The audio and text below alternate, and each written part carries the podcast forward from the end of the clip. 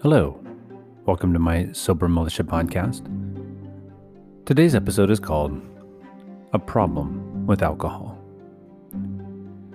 As many of you know, I recently published a book about my sober journey. On the day of the launch, I took a risk, one I was very hesitant to take. I asked a few people, including my publisher, about whether or not I should open up to some of my colleagues about my accomplishments. After some deliberation, I decided to open up to those with whom I felt I at least had a connection, and not to everyone. I crafted a short email about my journey and book launch titled Very Big Day for Me, and then I sent it out to about 14 people. I was surprised to only receive four replies back. Many of the people I reached out to I have since seen in person, and there has been no mention of my reaching out to them. For whatever reason, this bothered me a little. Not from a hurt feelings perspective, but more from a why wouldn't people respond perspective. I talked a little bit about this with my partner, and I finally came to a surprising realization. It may be coincidental, but I think it's actually quite relevant. Those who did respond are people who either do not drink or those who drink very little. Is it a coincidence? I'm doubting it. The realization I eventually came to was the idea that people are not comfortable talking about alcohol, especially giving up alcohol. It is somewhat taboo, like politics, religion, sexuality, or any other addictions. I say any other addictions because all of the other addictions are widely believed to be things bad people do. You know the addictions of which I'm talking drugs, gambling, sex, love, and even food. People have a distorted view of most addictions. They see them as things associated with very bad people, homelessness, and extremely unhealthy living. It makes sense, right? This is how drug use, sex and love addiction, gambling, and food addiction are portrayed in the media. Anyone involved with such things is considered an outcast and someone who has a problem.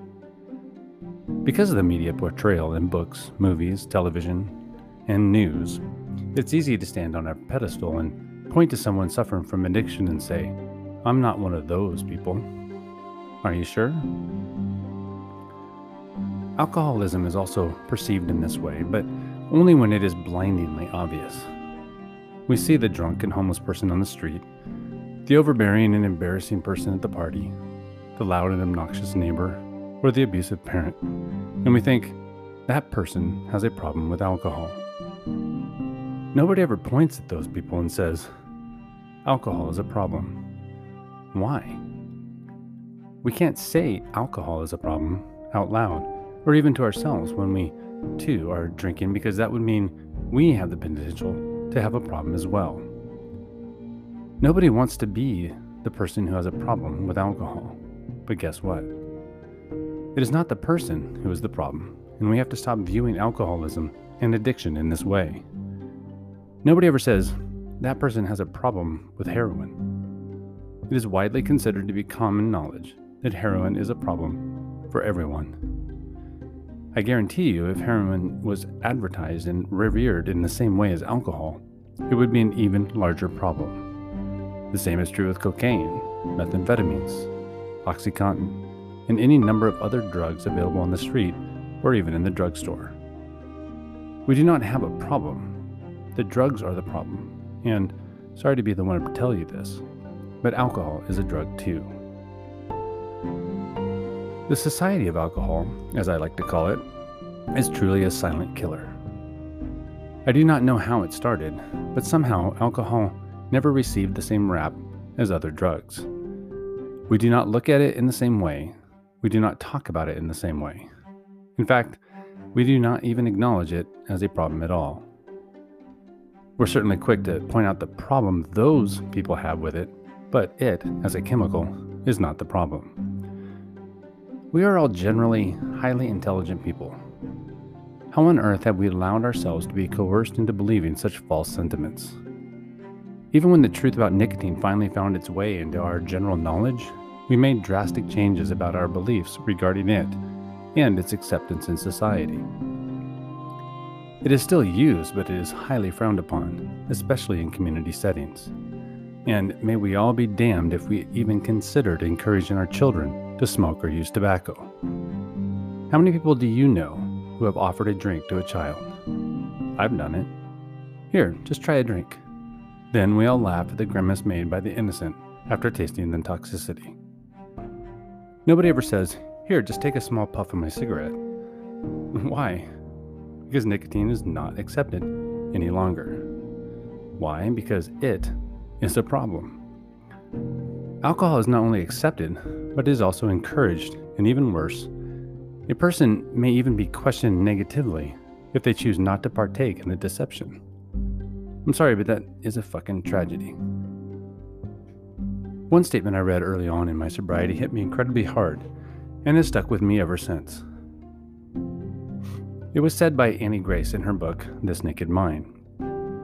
She said, Most people rarely drink less over time. Think about that statement for a moment. Is it true? How many people do you know have talked about cutting down or on drinking? Well, it's a tricky one because people do not like to talk openly about it, but I'm willing to bet we have all heard it said from someone we are close to, or we have even said it ourselves at one point or another. I know I've said it many times. I've talked at great length about all my failed attempts at moderation. Why is it so hard to moderate? Because alcohol doesn't work that way. It's not even created to be consumed sparingly. Look at the way bars, restaurants, stores, television, movies, and literature not only advertise and promote alcohol, but actually promote the overconsumption of alcohol. It is considered cool to drink too much. We brag about it, joke about it, make fun of each other when we do it. It's a freaking party. Let's literally destroy our physical and emotional body with poison. What the fuck? It is a scientifically proven fact alcohol is one of the most addictive and destructive drugs on the planet. And we, what? Don't want to talk about it? Don't want to admit it? Don't see the destructive power of it in someone we know? Don't believe it? Don't want to celebrate someone who has walked away from it? Don't want to take an open, honest look at our own relationship with it? What is it about alcoholism that makes us afraid to talk about the truth. It is not hidden, it is not hard to find. It is not only present in a small, isolated group, it's not those people's problems. It's not outside our circles and friendships. It is not outside most of our families. No, it's highly prevalent in each of our own communities, societies, families, circles, friendships, and loved ones. Alcohol is a problem, and nobody is immune to it. That is ultimately what we are afraid of, isn't it? We don't want to be that person, but guess what? That person is our friend, our spouse, our ex, our sibling, our parent, our child, our colleague, our doctor, our therapist, our professor, our. That person is us. Let's stop ignoring the problem. Let's start a real conversation about alcohol. You might be surprised to find that confirmation may start with a very close friend.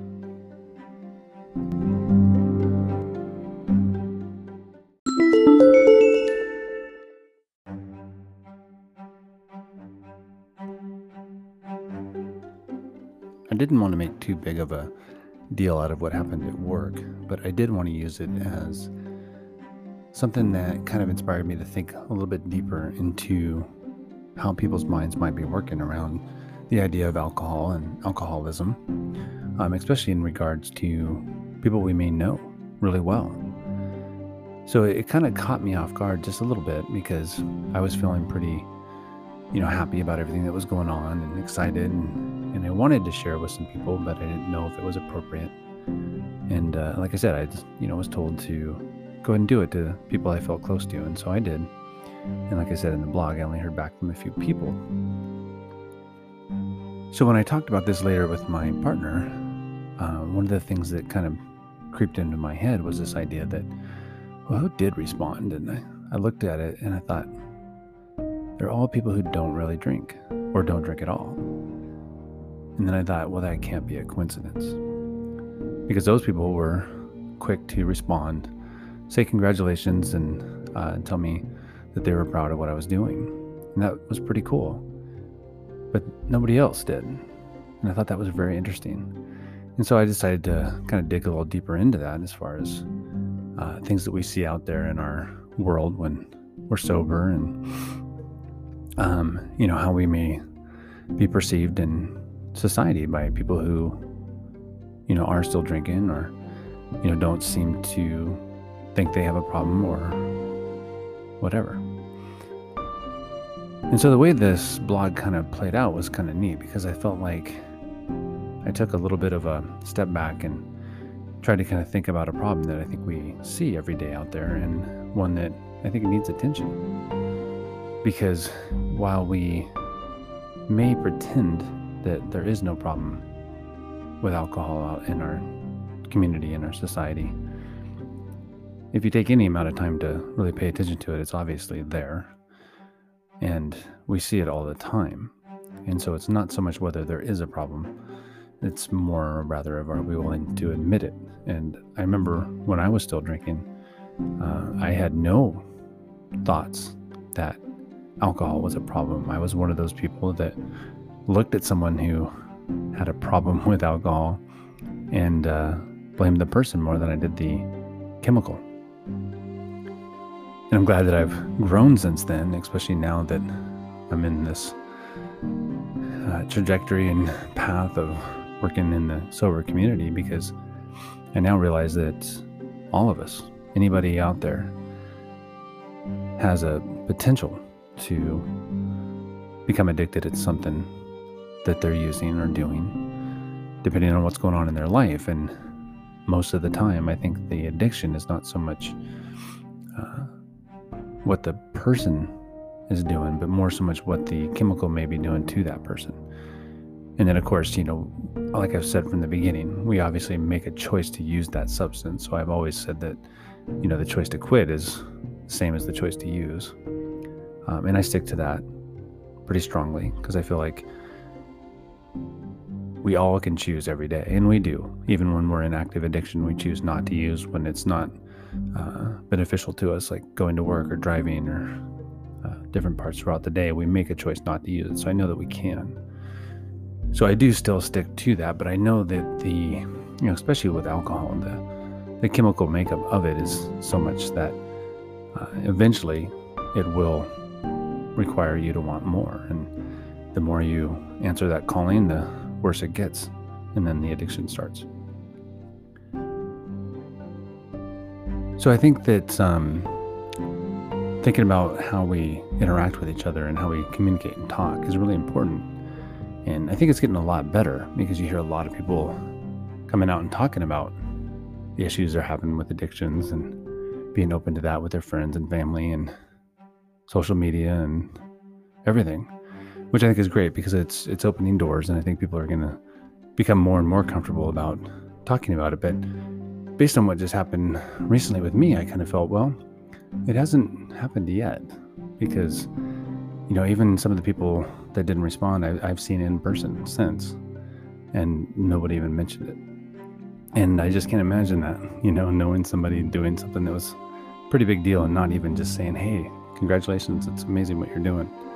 Uh, I just I can't fathom it, and so the only thing I can relate it to is the idea that because alcohol is in the conversation, it's just easier not to even broach it because I don't think people know how to deal with it um, which is interesting. And I think it's something that is important for us as we move forward into our sober communities and getting to know more and more people. And, you know, especially as we talk to people who maybe haven't taken that step yet and, and offering that to them and letting them know that it's okay to talk about and it's okay to talk to, you know, us or their friends and family because we all need each other as a community to kind of walk this line and figure out where we need to go.